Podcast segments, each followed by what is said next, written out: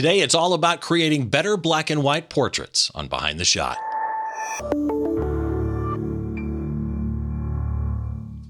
Hi, as always, welcome to Behind the Shot. I'm Steve Brazill, the host. This is the show where we try and get inside the mind of great photographers by taking a closer look behind one of their shots from conception to completion and all those stories and challenges that happen in between.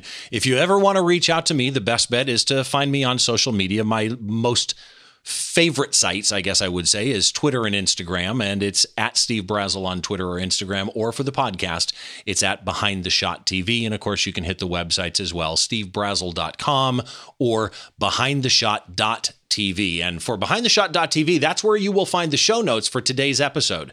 I've got a blurb that I've written about my guest today, a small gallery of his work so that you can kind of see what he does. And uh, you can just go by there and browse some old episodes if you want to as well. Which brings us to the guest. I want to get this guest in quick today. Uh, Toronto based photographer, mentor, educator, speaker, Mr. Ron Clifford. How are you, sir? Hello, I'm doing really well. I'm, I'm really glad to be here and looking forward to to discussing this image particularly. Well, and I, I've known your name for a long time. You're well known in the photography space.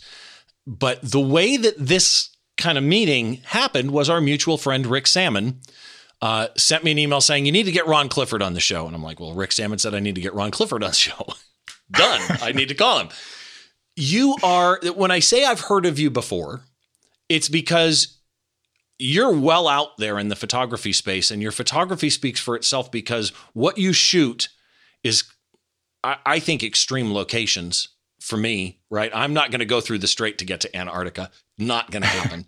There's not enough Dramamine or Bonine in the world for me to do that straight.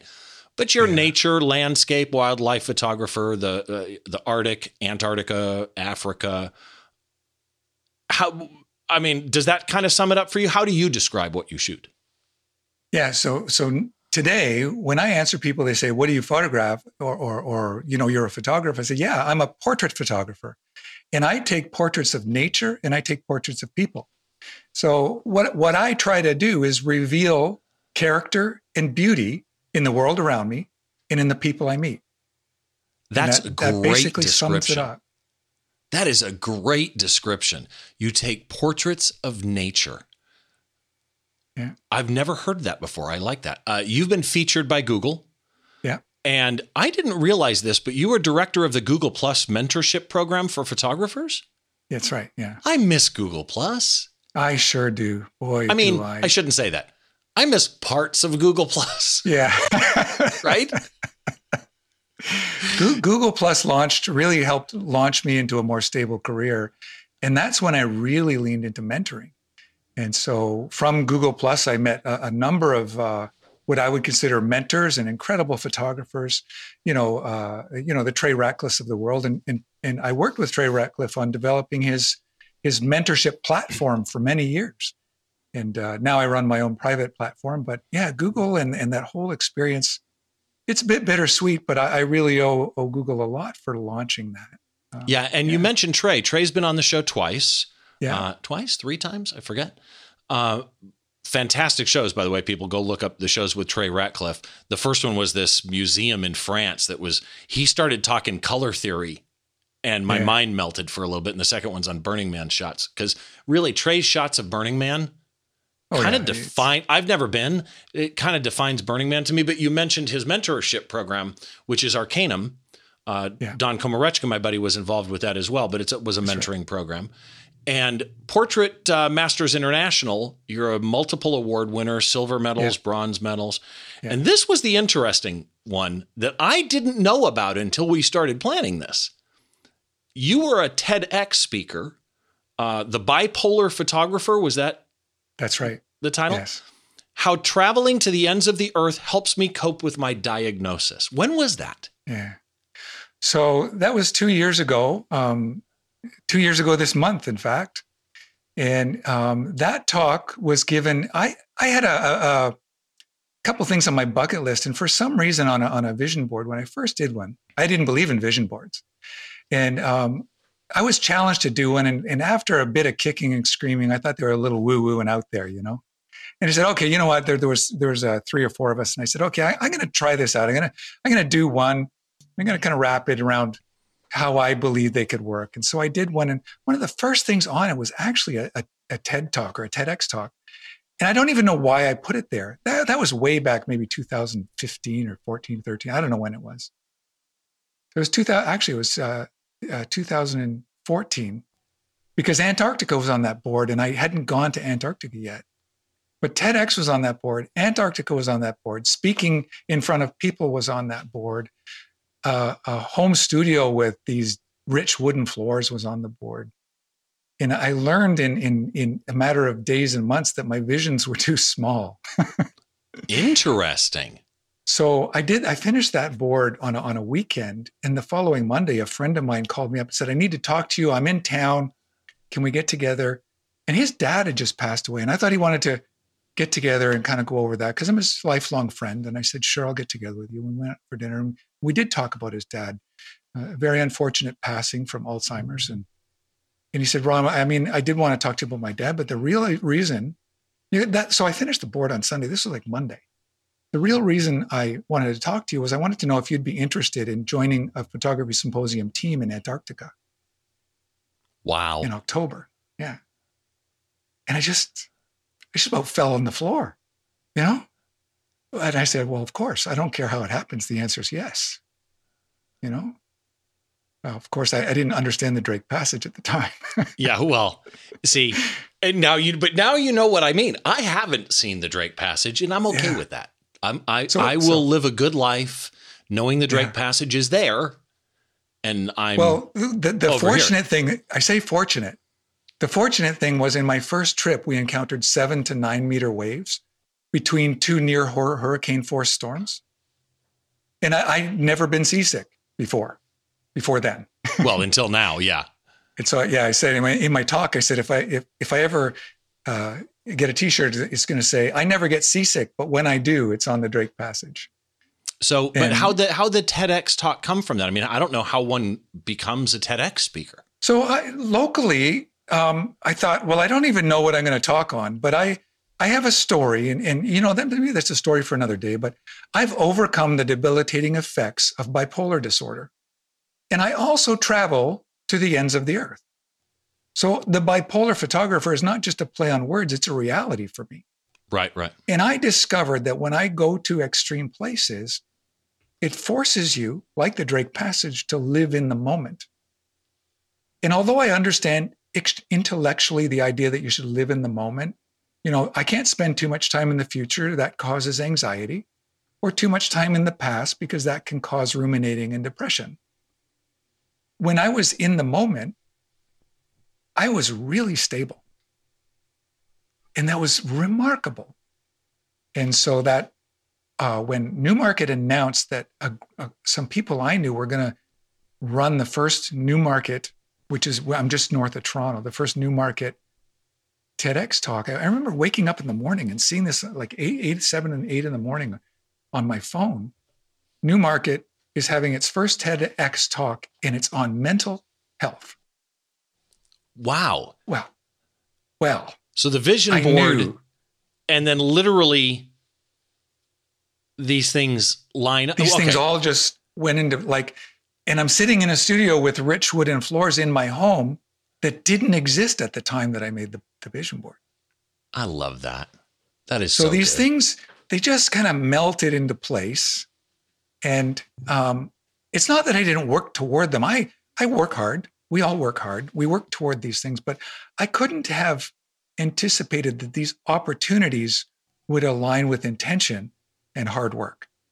And so it's not magical. I, I, don't believe vision boards are magical. I, I believe they give us something to have faith toward.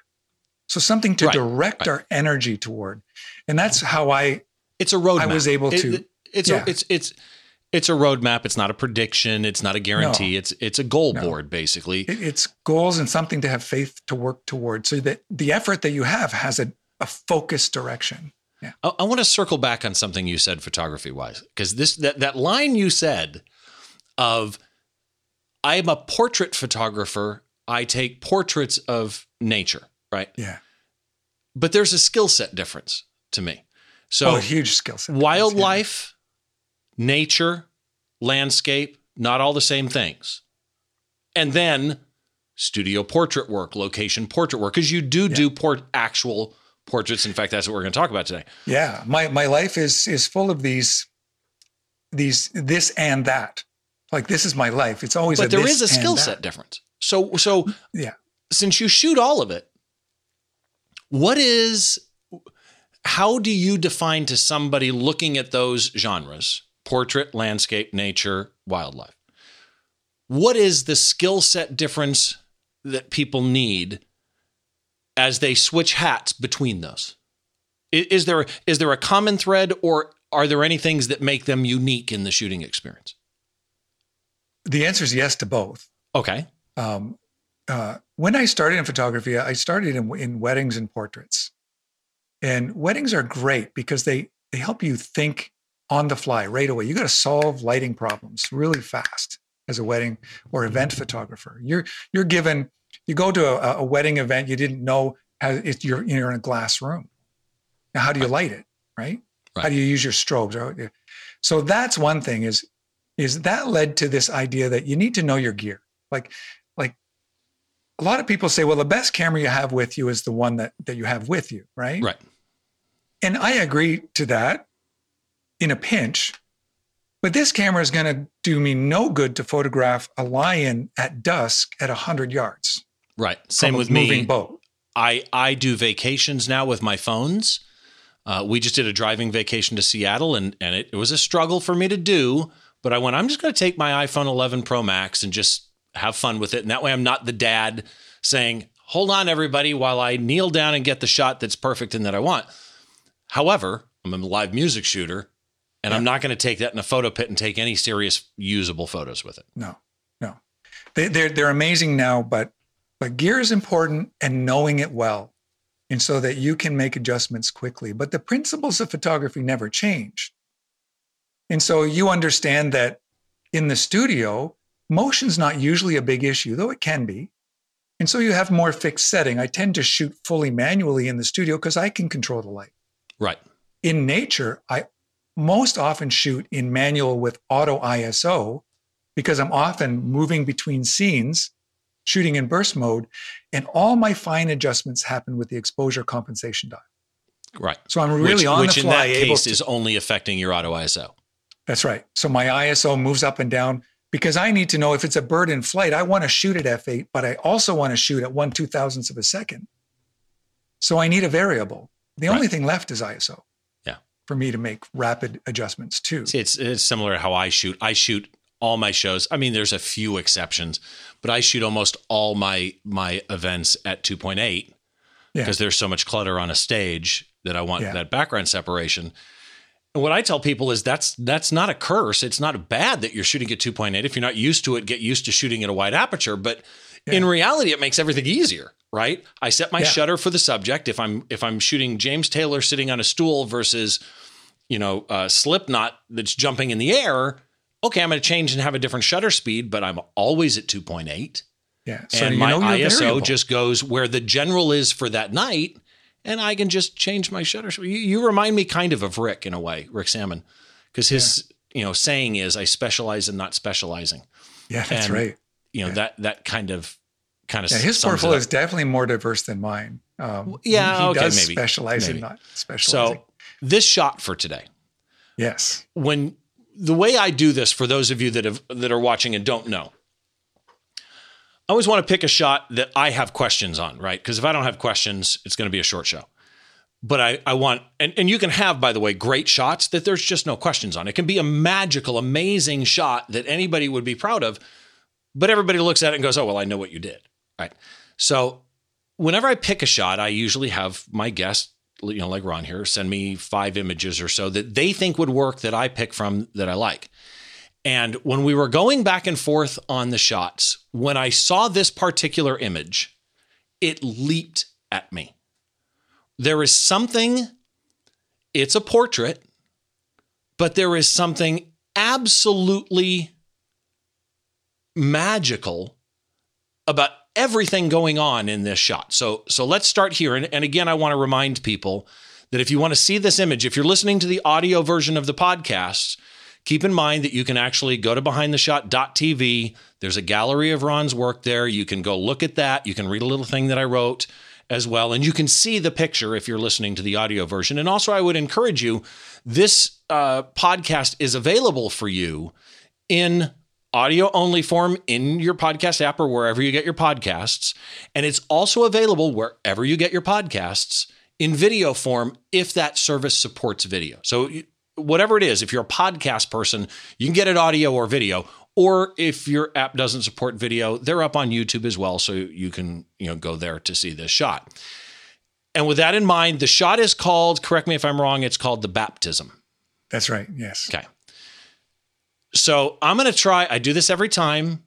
Score me at the end if you want to, Ron, because I, I don't do well usually, but I'm going to give it a shot describing this for the audio people. Okay. Yeah. When I look at this image, when you when I first saw this image, I think I first saw it actually either on your website or maybe on your Instagram.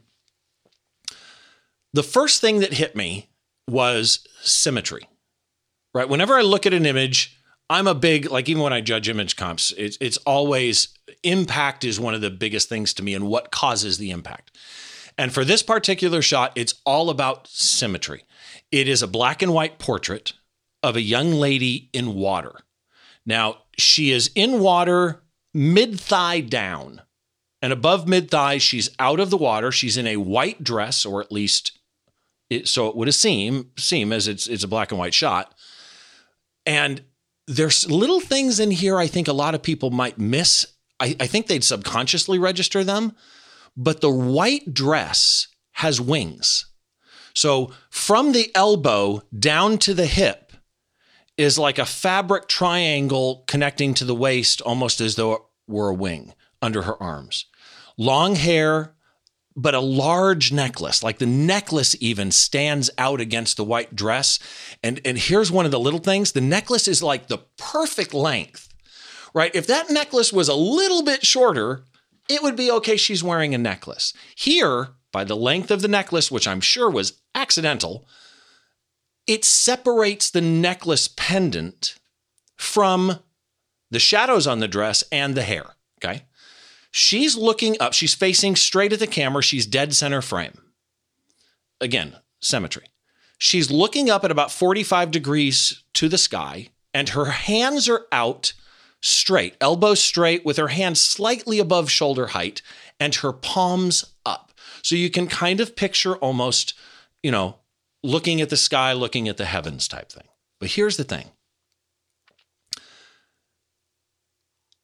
And, and this is there's water coming off of her hands because she's in the water, as though she put her hands in the water and she lifted up the water, creating what are not exact copies. It's not like this was cloned, flipped, and put on the other side. Okay. And yet, her hands manage to pull up at identical pace or direction or speed or something to where the splashes are almost symmetrical, but not enough to make it look fake. And they create actual wings, right? And this is one of my favorite parts. And this is where I really want to give you credit is the framing. All of this is happening below mid frame. Like the top of her head is just slightly above mid frame. I'd probably say center frame is about under her chin, just her head is above center frame, and the rest is all blank space, white space, as they call it, or in this case, black space. Um, just fantastically done. So the question would then be, how'd I do? Yeah, I think you did a really good job. Um, I have the liberty of having the image in front of me, but I think people that listen to the podcast are going to have a reasonable idea of what this image is going to look like when they see it it's heavenly, right? It's like she's looking at the heaven, she's raising her hands to uh, God or whatever she yeah. might be thinking at the moment. But the but the spray of water coming off her fingertips and making this curled wing, not symmetrical, slightly bigger on frame right, but even the water droplets splatting out are just right. So let's start here. Technical stuff. Yeah. You're not going to take this same shot with these same settings, but it'll give you a baseline if you're new at photography. Uh, correct me if I'm wrong on any of this because I got it out of EXIF data. Okay. Nikon D750 Yes. with the classic portrait lens, 85 1.8. Manual mode, although you told me in the green room that you shoot auto ISO, That's right. which ended up at 900, correct? Yeah. Okay. 85 millimeters, obviously. F2.8, even though it's a 1.8 lens and an 800th of a second. So let's start there. No flash and No. white balance set to auto. So let's start with the settings. You shoot manual but auto ISO. Yes. So you that that would mean that you dialed in 800th of a second f2.2. Yes. Why? So I am trying to get my shutter speed. I was actually trying to get my shutter speed over a thousand, and I might have bumped it because I want to get the water drops sharp, but not pin sharp. I want some movement. I know over a thousand, they're going to start to get really sharp. Okay. And at say 500, they're going to be too fuzzy. There's real intention behind water movement. I spent a lot of time around water and shooting with water. And so I know that 800 to 1000 was literally where I needed to find myself. I'm shooting on what the D70 was burst frame rate was what, seven frames a second or six frames. It's not a lot. I wish I'd had my D5, but I didn't um, at the time.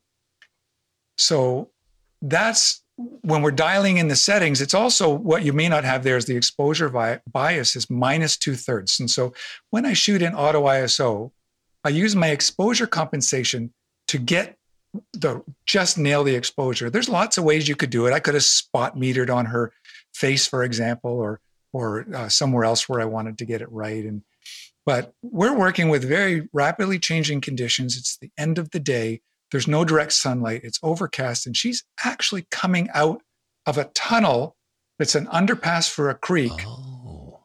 And there's okay. there's a bit of Photoshop magic had to happen here because I couldn't completely get the background black.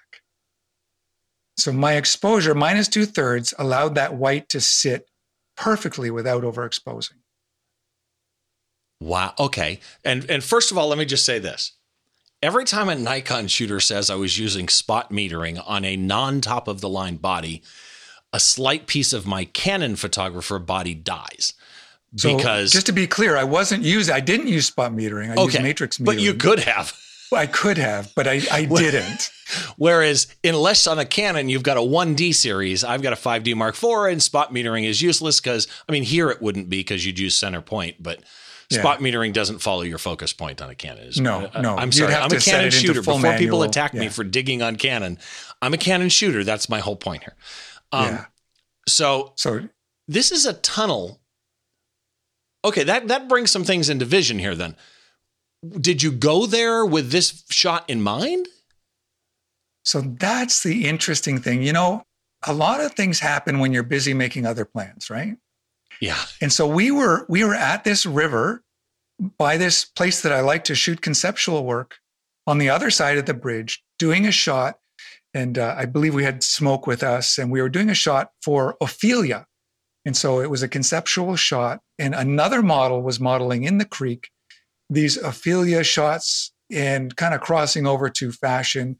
At the end of the day, she actually lied in the creek with her eyes closed, and we shot from above because Ophelia uh, in the How'd you get about up on a bridge? because it is a train Right. Okay. train overpass. We just climbed up the hill where the train goes over and shot down Right. below. And so there's a lot of shots in this session. And we were moving to the other side. We saw because the, the sun was disappearing, we were losing our light. Said, let's walk through the tunnel to the other side. And my daughter, who was assisting that day, had this dress like poncho on. This And is your she walked- daughter? This is my daughter. Yeah, this is Beth. She she models frequently for me. I can see why. I have to pay her though. Well, she doesn't as well Yeah. you should, sir. As well you Yes, should. And I do. Um, and she's walking through the creek and she was splashing water. And, you know, I turned around and I said, Stop right there. Like it just stopped the world. I just saw a shot. And I said, Can you splash and lift your arms up for me as you walk forward? And um, okay, okay, let me let me interject Yeah. here really quick. I apologize. You you had the vision. You said, "Can you just stop and swing your arms up?" At that moment, did even then, did you just see water or did you see this type of wing type symmetry? No, I saw the water, the splashing. I love shooting with water, models in water. Um, and she was walking. So I just want, I, I, she did the splash. She might have even done it with one hand in the beginning. And I, I took a series of pictures. I just hammered down and, and, uh, I looked at it and I said, I said, I have an idea. I have an idea. Let's, and, and I had to get her to walk out to me because I needed to push the exposure of the tunnel down and get her out right into the correct exposure. So but still stand. So this is daylight then. Yeah, and an overcast day, end of the day, it's starting to get dark. The ISO is climbing, and uh, so that's why I'm shooting at uh, 2.2. And I don't like to shoot that lens at 1.8. It's just finicky on the autofocus at 1.8. Right. I don't know why Nikon, like both the 1.4 and the 1.8, are finicky as heck. On well, and, and but here's the thing, 2.2 not just helps you with her because her face is at an angle, right? Yeah. Because she's, she's looking up at 45 degrees, yeah. unlike a normal portrait, her forehead and mouth might be on the same plane and her eyes might That's be right. close to the same plane. By tilting the top of her head back, her mouth and eyes and hair are all on different planes now. So that 2.2 probably helped you with that. Plus, I would argue that the water droplets, that 2.2 probably helped the water droplets look more evenly, which I've got to I've got to commend you on your water droplets here. Water is tough, right? I mean, from yeah. a specular highlight point of view, I don't care if it's overcast or not. When you're exposing for a white dress where you can't go too dark because it's going to start looking weird when you bring it back, but you're trying to save those the highlights on the water droplets, right? It would be easy to clip the highlights on that water those water drops. Oh yeah, oh yeah, really. And you didn't. So. Yeah. I mean, at all. I was really grateful that she was wearing white that day for this shot because I think if there was anything else, I'd really have struggled with nailing the exposure on this shot. Uh, let, let me ask this: the white, uh, the dress does not look as though it's pure white. Like it's not it's, bridal white, correct? It's a cotton white, so that's natural cotton. Okay, but it's white, but it's not bridal white. No, it it's is literally type white. If you were there um, and you switched your camera over to black and white, that's what it would look like right there. Okay. Well, I mean, I have increased some contrast and worked on the raw file, but what what happened in the black and white here also is the the the water droplets came out kind of the same color white as the dress. I shouldn't say color white. Came out the same kind of shade of white exposure wise as the dress. Yeah. So it it not only accentuates the dress, the dress, the water droplets, but it really looks as though it's all one piece. That those water droplets are part of her. And yeah. I absolutely love that. And when you shot this, you knew you were going to go black and white.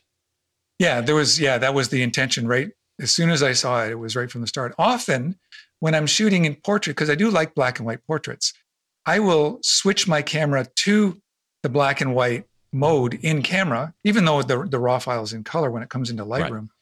I want to see it in black and white in my camera. Because your JPEG and preview is black and white then. That's right. And so I, I, get to actually see more of what I'm trying to arrive at. So that's so a great the, tip actually right there for just yeah. black and white portrait photography is shoot raw yeah. so that you've got the capability, but yeah, shoot raw and switch it to monochrome. Yeah. In pre- your camera profile. Monochrome, yeah. Yeah. I do that all the time. And, and that helps me really envision the final product. Well, but I guess I, I'm going to go, I'm going to go deeper into the concept of black and white portraiture why how did you know that and again you've got the color i get that but in your head you already knew that you were going to do black and white yeah why in, in other words let me let me rephrase that you're looking at shooting a studio portrait and you're you you know that there is an option possibly to go black and white what is your deciding factor what are the what are the mental roads that you take to get to and this could be in post processing as well, right? Yeah. What are the mental roads that you personally take to say that needs to be black and white? And let's stay with, por- I mean, because it'd be a, actually a slightly different conversation on wildlife or nature, although yeah. kind of the same. And I shoot far less black and white in nature, far far less. So what is your what is what is your thought process when you're shooting black and white? What do you, what what's your So my my first answer to that is black and white distills an image to its essential emotional connection. Like it literally, I, I am a huge uh, proponent or preacher of simplicity in imagery. Only have the number of elements that you need to make a powerful image. If you have too many elements, it takes away from the power of an image. And so this is really important in portraiture. Really important. It's all photography, but portraiture, you start eliminating elements. I say the artist looks at a blank canvas and says, What can I add to this to make a powerful image? The photographer's role as an artist is the same, but opposite. He looks at everything in front of him and says, What can I take away? Right. To make a powerful image? Because all I got is this frame right here. So 85 millimeter in this gives me the right every the right feel of everything. And I have to be back quite a ways. I'm actually in in um, was those fishing waders, you know, in this creek. Yeah, okay. If she walks two more feet forward, she's up to her waist. It's, it's it was really a challenging shot. And my camera is, is precariously close to the water. Which, by the way, I should have mentioned that in the description. This isn't an eye level shot. No. It's also not a shooting up shot. So the camera is again, she's water mid thigh down, and the camera is probably waist high. So it's equidistant on the lens projection above and below yeah. center line on the it, lens. It doesn't doesn't shoot up like that. Right. It I come down to the water with my camera. This is something that I'll, I will always do. Is I tend to shoot low. I like what you parallel. said though about black and white, and, and that it yeah. distills it down. Because one of the things I, I just uh, had a gentleman on. The, I was telling you in the green room, green room, uh, retired Navy SEAL Darren yeah. uh, McBurnett, and it's a black and white shot of Navy SEAL training. And the shot that we used, an underwater shot of people doing drowning survival training. And it's the same type of a thing. The color would have distracted, right? It, mm-hmm. it distills it down to geometric shapes almost. Yeah. It also gives you an easier way to craft the light when you're just yeah. dealing with 256 shades of gray instead of 16 million, you know, whatever, whatever colors. Yeah. Your composition here, though, the water has no background. So the water goes into the black. And the water has no edges. It's almost like a, a infinity edge pool. Love that? And you kind mm-hmm. of already said how you did the camera to set that up. Yeah. But you did choose. Now, the picture here on the video, go look at the picture on the website at behindtheshot.tv. But the picture in the video is on a black background. So it's going to look like there's even more space. But yeah. again, mid mid space is right about where her chin is. What was your idea framing and composition wise on only having that much and her hands are just about at the center line and leaving that that white space? Yeah, when I when I looked at as I, I, I created the composition, as she moved forward, as she put her two hands in, and we I saw this arc of the water. I that remember how when you first saw that, that had to be magical. Well, yeah, it was. It was like every once in a while you're in a position where you just want to you want to scream for joy that you right. Like I I could not have planned this ahead of time. Maybe I could have. I don't think I would have. I, I just think elements between personal vision, you know, my my personal views on things, personal vision, the kind of shooting I was doing around water, like uh, I, you may have the, the the bodybuilder image on on some of the images that I sent you. It's probably she, in the gallery, yeah. Water splashing off her. I really I really like that. So all these things come together when this moment literally unfolds for you. And so if your mind is already prepared and you see that moment, then then it's kind of a bit of your intention and a bit of serendipity that come together to create this moment of, oh my goodness, like I have to make this image. Like the whole world has to stop. And we've got 20 minutes before the, the light's gone. I, I like what you said when you said, I don't know if I could have done this if I tried. And then you switched and said, I don't know if I would have. And yeah. that to me is the beauty of photography, right? so many great shots come out of just eh, either experimentation, meaning intentionally aiming into the wind, or just sheer, whoa, I didn't think that would work, right? And almost accidental. Did you? Okay, two questions really quick on composition. Were you aware of where the midline was as you were Yes. shooting? I, I, was aware because I wanted Like, was your I focus point on her chin? it's well, I probably would have locked focus as I shot through. I would have locked and because I used back button, so I would have locked on her face Yes. and then released and let her do her thing. And so uh, this image would never work without the space above it. First of all, you have point and counterpoint, the white and the black. Like Right. there's so many stories in this. I could go on and on and on about the Oh, yeah. the deeper stories, the Jungian stories, the Christian stories, the you you go through this, but there's an anticipation. In the Christian story of Christ's baptism, the Spirit descended on him like a dove. Well, we've got all those elements here and the Yeah. anticipation of that moment. But we've created a very dove-like stance just Yeah. with the water.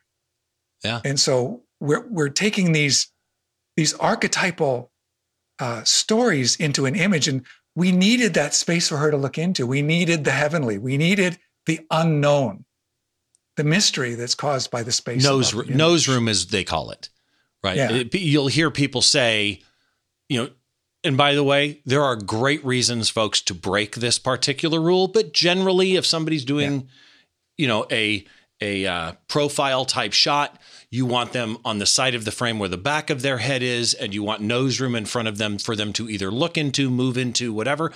There are some amazing classic imagery where somebody has the full frame behind them and they're looking Yeah. at the edge of the frame and that can be just as powerful as where are they coming from but generally you want nose room and it works here but did did you do multiple shots at this until you got the the water wings so, perfect What I did, or I please did two don't tell things. me that worked first try Oh yeah, that was yeah. My first burst, it was perfect. No, that's not what happened at all. I, first, we had to get the scoop right. So I said, scoop it up, and I just kept shooting through these every time. Just get, and I said, now at first she was scooping and she was literally tipping her hands in. I don't know if you can see that. She would tip her hands in. I said, no, no, no. You gotta, you gotta leave your hands flat with your arms. You gotta, you gotta move out. So she literally kind of like a chicken and move out like that because I wanted that. The that splash originates right beside her. right and you can tell Yeah. And then it moves around her. Well, like And she's pushing the, the water goes beyond. I, I should have mentioned this too. Those wings are huge. They go beyond her fingertips as though, like you say, she's pushing almost out. Yeah. So she pushes out and then finishes the pose. And I said, you just keep moving through that and don't tip your hands in. And so what I did was I got that pose, get, got her to do that, and I was trying to get the exposure right and the light right, mo- like moving, like when I said mo- walk forward and splash, because if she was too far back, the water disappeared in the shot. Oh, Like it didn't show up. So then I moved her off center. And what you need to know about this shot, um, for you purists, I apologize. I'm not a purist. I'm an artist, and this is a, a, a tunnel under under earth, a stone tunnel, an old stone tunnel under a train earth train area, and there's light behind her and to the to her right, to our left. There's it almost looks like a moon in the original shot, but there's an opening behind her oh, and I took liberty. This was done in Lightroom to use the the uh, adjustment brush and bring the exposure to black because I had to get rid of that.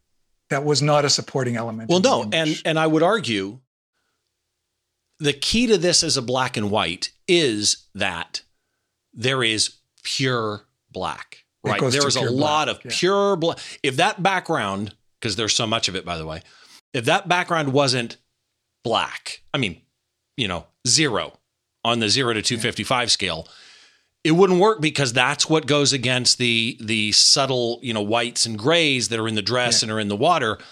But you mentioned in Lightroom using the adjustment brush to bring it down. What else would you have done to this? In post. so we got that, and I knew when I framed it. Like I said, I moved her off a little bit from the circle to make sure that it was going to be easy in post.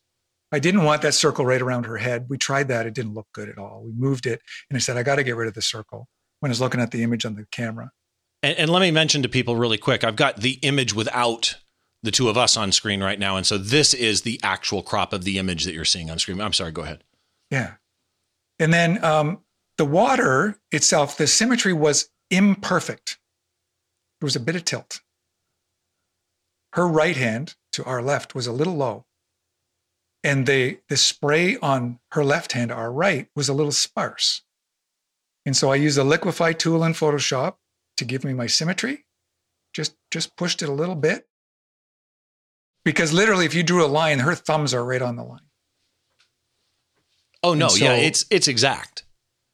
And so that's what I did. Just use a little liquid just to pull it. Because if I tipped the image, then you could tell. Like I couldn't just tip the image because then she's in crooked water. So we have about a probably a three degree alteration to make this just right. And then I, I just borrowed and flipped a few of the speckles from her right side and brought them over to her left, but in a way that you don't see any repeats at all. Like Not, you wouldn't no. You wouldn't detect it because if if there was any repeats, your eyes would see that immediately. That's in this, the, the, symmetry would be too perfect. And that's yeah. what I love is the the I'm trying to think of how to word this. The amount the, the width of each wing is almost the same. But the location of the strong water lines, the drops, completely yeah. independent, but making the same overall shape, which is yeah. what works. You you you mentioned a second ago the uh, the trainer image in water as yeah. well, and and in fact you have a series of those images on your Instagram and on your website. Yeah. So I'm kind of thinking about that one here, and I uh, because I think this is an amazing use of black and white and it's an amazing portrait standing on its own, regardless of, you know, the, the black and white or processing. And when I first saw, I think it was the one of of uh, the personal trainer or whoever, she's doing push-ups, but it's almost like she's holding, you know, small hand weights and yeah, doing the push-ups I, off of those. here too, yeah. And there's rain or splash going on around her. You've got a series of these wonderful black and white portraits, not portraits of nature or landscape, but portraits. What is your trick? What what if you were to share one trick with people who wanted to start doing because a lot of people still to this day that are especially new photographers think black and white is a saving grace if you've got color issues or or whatever. What is a tip you could give photographers when doing black and white portraits to get better, stronger black and white portraits? Black and white portraits is about understanding light. And um, you need to understand how your camera records an exposure. I would say to, to learn how to get good black and white images, first, I'm looking for contrast. Right? I want to go from I'll even go from pure white if there's specular highlights, like like a, a strobe off a catchlight. That's that's literally pure white, 255, right? Look for your your large shapes. Stop looking in color. Look at shape and contrast. Those are your two main things: shape and contrast. And then expose for your white. Where do you want your white to land? Because that should be where you dial in your exposure. If you want your white, like in this case, to have beautiful texture and not pure white, then you have to know that. You have to know where to put that to get your best exposure. Yeah. And, and, so for black and white, I'm always looking at the highlight, always looking at the highlight. Like you do that with color as well, but more so when you're shooting for black and white. Yeah, I agree. Uh, I always think of it as your exposure in and of itself is throwing a dart at a dartboard that has scoring circles for zero to 255. Yeah. And you need to choose, you know, because for what I shoot, the dynamic range is so stupid that you're going to have blown highlights. You're yeah. going to have clipped blacks, and they're both going to be in the same shot. That's right. So yeah. you, you, it's the art of compromise, and you have to compromise where do I want the blown highlights, which in some ways to me is actually a better exercise than just trying to everybody just keep your highlights there are times blown highlights happen, specular highlights, spotlights on a stage. You yep. decide how much of that you want blown or how much of the blacks you want clipped, with always the understanding in the back of your head that you're going to be able to raise shadows a lot farther than you're going to be able to reduce recover yeah. you know highlights right. with with your background and and as long as you've been around photography, doing mentoring and doing speaking and doing uh, photography and teaching. I'm curious. I ask every guest this, or at least when I remember to. Who's a photographer that people may not know, or I guess even may know? It could be somebody famous, right? But who's a photographer you think people need to go look up and follow? New, old?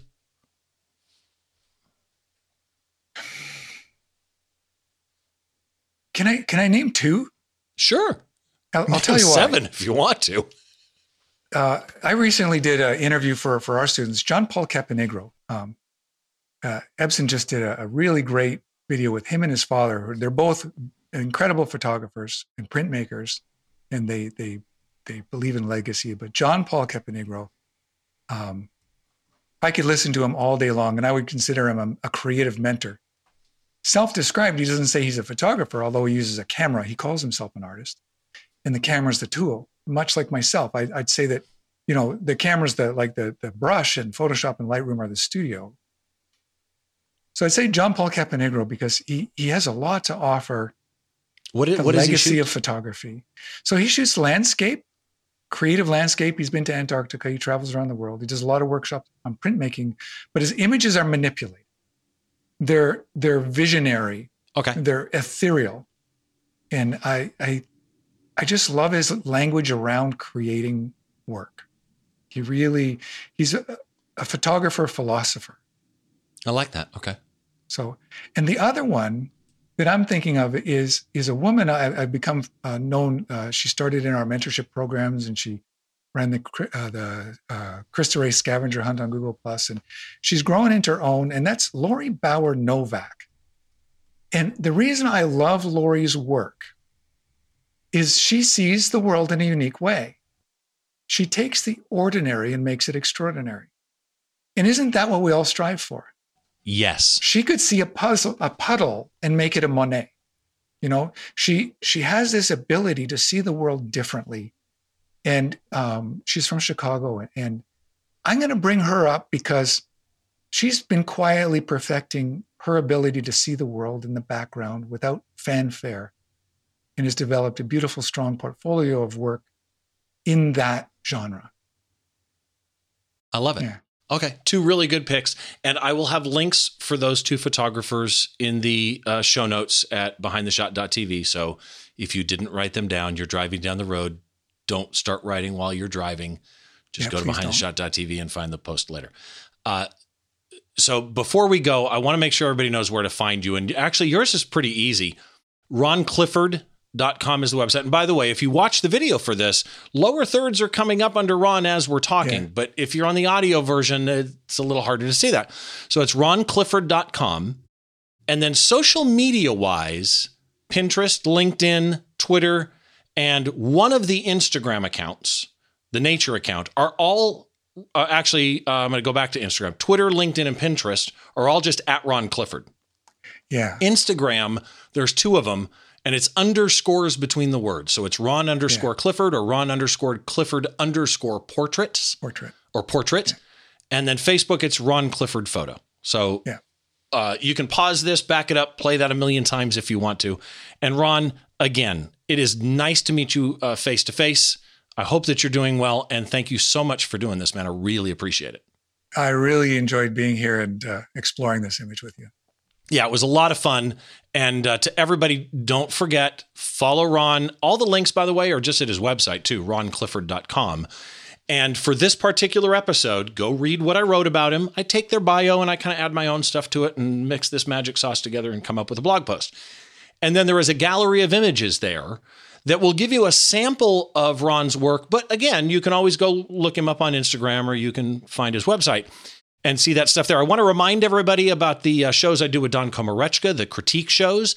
Those are only on the Behind the Shot YouTube channel, Behind the Shot on YouTube.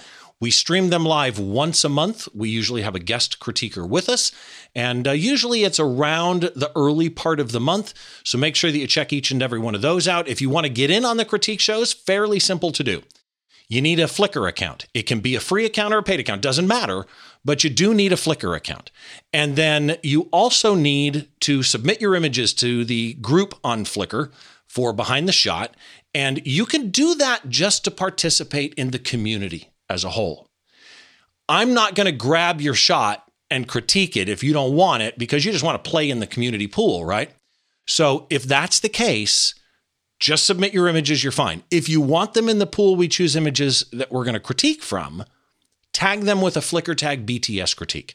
That way we can search for that, find those images, and then we do these critique shows. And it's a lot of fun. If you subscribe on the YouTube channel, make sure you hit the bell. You'll get notified each and every time that we do a live stream there or that I, I post a video there. So that wraps it up for this episode. Thanks again to Ron Clifford. Thanks to you for watching. If you would drop us a review or a, a, a star rating in iTunes or on YouTube, it'd be much appreciated. I'm Steve Brazill. If you need to reach me, feel free to do so on any of the social medias. And thanks again for watching. We'll see you on the next show.